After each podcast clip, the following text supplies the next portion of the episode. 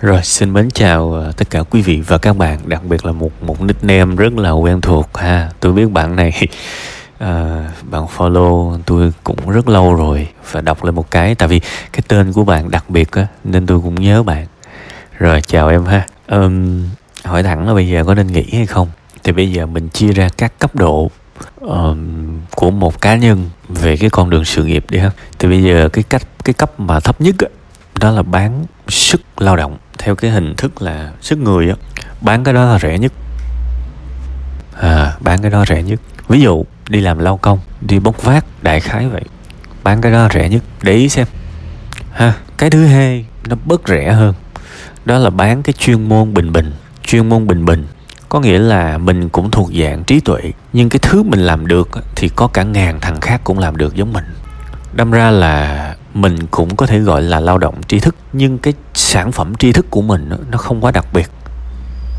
Và mình có thể xin được việc, nhưng mình nghỉ việc thì cũng chẳng ai chết. Tại vì hôm sau tuyển phát là đầy đứa làm giống mình, thậm chí tốt hơn mình nữa. Chúng ta có thể thấy những công việc giống như là nhân viên văn phòng hay là những cái chức nhỏ nhỏ trong các tòa nhà, các văn phòng này nọ thì lừa thì những người này á, lương thì có thể là xem xem, có thể thấp hơn xíu, có thể cao hơn xíu những người bán cái sức sức người. Nhưng về lâu về dài thì cái sức khỏe của những người ở cái nhóm tiếp theo này được đảm bảo hơn.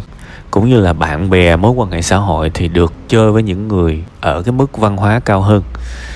Và ít gặp những cái xung đột giống như là chém lộn, nói thẳng là như vậy. Ít ít gặp hơn, tức là xã hội nó sẽ đỡ hơn so với những cái môi trường khác. Ví dụ bây giờ bạn mà bốc vác ở những cái khu chợ hay là làm bảo vệ ở những cái khu mà lao động này nọ thì những cái vấn đề an ninh thì nó sẽ phức tạp hơn.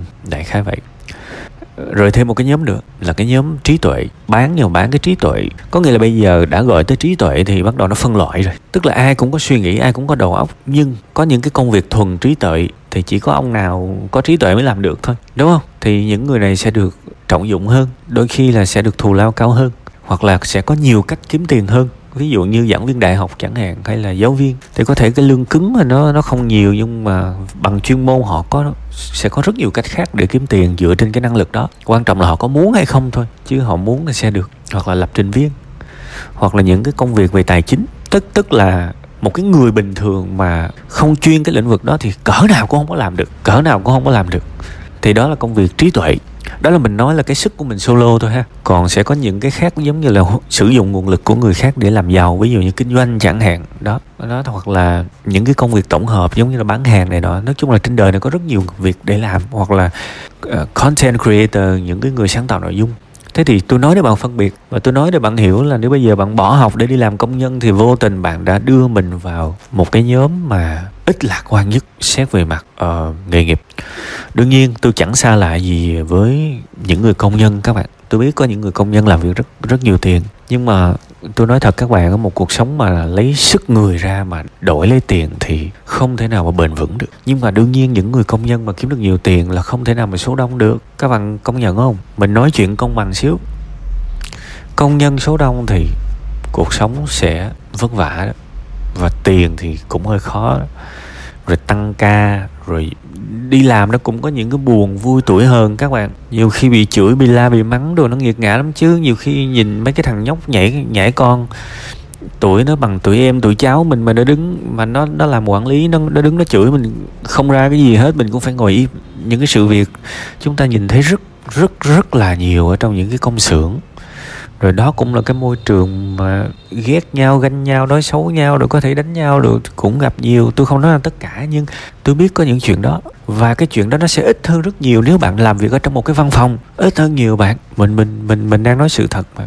Đâm ra, với bản thân tôi mà nếu mà tôi có đứa, có con cháu hay là em hay là người quen mà bảo là bây giờ nghỉ học để làm công nhân, thì tôi chỉ muốn là họ ráng họ nhìn dài ra xíu. Làm công nhân tới bao giờ? Làm công nhân tới bao giờ? Rồi có cách nào trở thành một người phát triển không?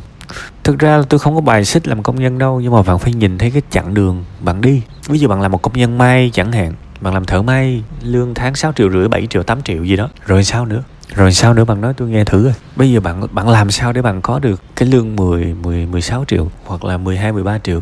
Trong khi bạn không có trình độ mà bạn có biết là công nhân rất nhiều không?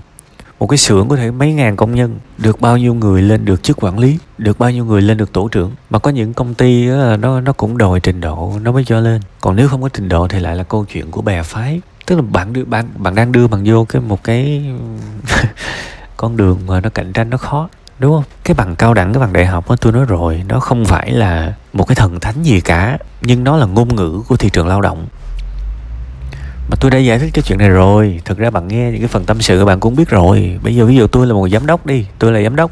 Tôi muốn tuyển một người cái lĩnh vực đó. Thì tôi chẳng có rảnh đâu mà tôi ngồi tôi nghe bạn trình bày. Tôi chẳng có rảnh đâu mà tôi dành mấy ngày đó tôi nhìn bạn làm để bạn chứng minh là à em không có bằng nhưng mà em làm tốt lắm, anh hãy cho em thời gian đi, em làm tốt lắm, ok, em tin, anh tin tưởng em đi. Thí dụ vậy tôi không có rảnh. Cái đầu tiên tôi cần là tôi nhìn cái bằng để tôi biết à bạn có học cái đó, bạn có chuyên môn về cái đó, và qua cái bước đó rồi thì tôi vô đây tôi sẽ cho thử việc hay là tôi phỏng vấn sau. Còn bây giờ bạn không có cái bằng là gần như là bạn rớt từ vòng gửi xe rồi. Không phải là tôi không tin bạn không làm được cái việc đó, nhưng mà chỉ tuyển một cái vị trí bình thường thôi mà. Ai mà rảnh đâu mà ngồi mà để các bạn chứng minh là em không có bằng nhưng em vẫn làm tốt. Gần đây có cái trào lưu và rất nhiều người khuyên là thôi đừng có đi học chi. Nhưng mà bạn để ý này những người đó đa số là youtuber hay là tiktoker. Có nghĩa là họ tham gia ngành công nghiệp nội dung vốn là một cái ngành và rất có thể là không cần trình độ. Thế thì bạn phải hiểu nè, nếu bạn muốn nghe lời khuyên từ những người đó thì bạn hãy giống họ. Bạn về bạn làm tiktok đi, thì không cần bạn. Nhưng nếu bạn không làm được tiktoker thì sao? Bạn đi làm cái gì?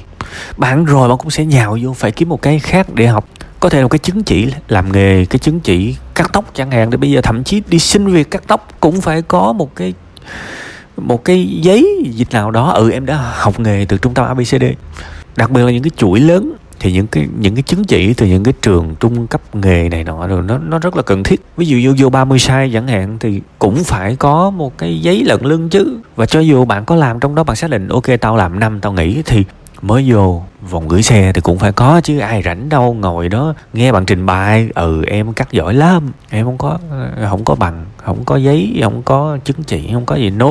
Ha và tôi nói thì các bạn á bây giờ đi học cao đẳng tôi không có ý coi thường tôi không có ý coi thường.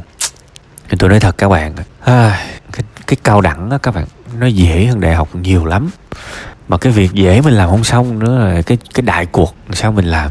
Tôi nói thẳng với các bạn luôn á, các bạn học không được thì khả năng các bạn ra khởi nghiệp, các bạn rụng rất nhiều. Các bạn ra, các bạn làm riêng, các bạn rụng rất nhiều. Nghiêm túc với các bạn luôn. Tại vì cái tôi tôi chỉ nói một cái điều rất cơ bản thôi, cái việc dễ làm không được thì cái việc khó. Quên đi. Và đừng bao giờ quên những cái ví dụ giống như Bill Gates chẳng hạn hay là Mark Zuckerberg. Không phải là họ không không có khả năng học mà mà lúc đó họ bận họ bận khởi nghiệp họ đã xây lên một cái công ty rồi. Họ đã có một cái một cái nền tảng, một cái sản phẩm rồi.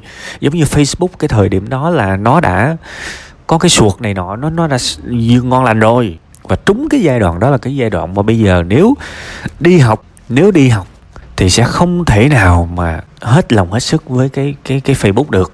Nên buộc phải nghỉ để đi làm. Và cái điều tương tự cũng xảy ra với Microsoft. Và với những cái người mà bỏ học, đó là những cái người mà xin lỗi các bạn, họ quay trở lại họ học họ học giỏi dư sức chứ không phải là những người học còn không xong muốn làm riêng. Mà công nhận cái trường hợp của ông nội này nó nó nó nghịch cái là ông ông đòi nghỉ ông đi làm công nhân. Sau này nó sẽ có nhiều cái cây đắng lắm bạn. Bạn thấy những cái thanh niên nghèo bị phụ nữ chê ừ anh chỉ là một thằng công nhân anh chỉ là một thằng thất nghiệp anh chỉ là một thằng nghèo đừng bao giờ để mình rớt vào cái tình trạng đó. Tại vì cái câu đó nó cay đắng lắm mà muốn không rớt vào cái cái cái cái cái, cái đó thì từ những năm 19 20 mình phải xác định cuộc sống mình ít nhất là phải sống bằng trí tuệ chứ không thể nào sống bằng cái sức người bình thường được. Vì 40 tuổi, 30 tuổi là bắt đầu nó yếu dần. 40 tuổi nó yếu dần 50 tuổi là bắt đầu không rất khó để xin việc nếu xin những cái việc bằng sức người mà cái tuổi đó mà còn phải dùng sức người để kiếm từng đồng từng cắt nữa thì nó vô cùng buồn ha nên nếu mà bạn hỏi thẳng luôn tôi là bây giờ có nghĩ hay không thì tôi cho rằng nếu tôi khuyên người nhà của tôi tôi sẽ nói là học, tôi không có kêu nghỉ còn đương nhiên thích thì cứ nghỉ thôi, đâu có ai sống giùm mình được. Nếu mà nghe một cái người nào đó tiktoker khuyên hãy nghỉ thì tốt hơn hết. Nếu bạn nghỉ hãy đi làm tiktoker đi. Thiệt, tại vì các bạn hiểu là họ là một người làm tiktok. Họ khuyên bạn nghỉ xét theo cái vị trí, cái nghề nghiệp, cái tư cách của họ là một người tiktoker mà bạn tin tưởng họ hoàn toàn thì bạn phải đi làm tiktok chứ. Chứ ai đời mà bạn đi làm một cái nghề khác mà họ không có trải nghiệm thì sao bạn nghe lời họ được, đúng không? Rồi bạn sẽ thấy nếu mình không vượt qua được những điều đơn giản thì bước ra đời gặp cái khó là mình rụng hết. Bây giờ mình cũng nên xác định thử coi mình muốn gì cái đã, hay là mình muốn chơi thôi. Bây giờ mà giả sử mà thích thì cứ bảo lưu một năm rồi cứ đi xào quần xào quần để nhận ra. Mà thực ra tôi tôi biết là mấy ông bảo lưu rồi, cũng nghĩ là không có quay lại học nổi là đâu. Tại vì một năm sau quên bà đó hết rồi. Nhưng mà ít ra nó vẫn còn một cái cửa về. Còn nghĩ luôn á, nhiều khi sau này không rấm rứt. Mà cũng nhiều khi mình gặp những cái bất công trong cuộc sống, nó đến từ cái việc người ta chê mình ngu, người ta chê mình dốt, người ta chê mình không có trình độ. Lúc đó cay đắng mà nhiều khi nó lại muộn. Đương nhiên, những cái lời này thực ra nó chẳng có ý nghĩa với một người trẻ. Tại vì các bạn chưa có trải qua, làm sao bắt các bạn phải tin một cái điều mà các bạn chưa trải qua được, đúng không? Nên thôi, phần này tôi chỉ nói vậy thôi. Tôi chỉ nói chung chung vậy thôi.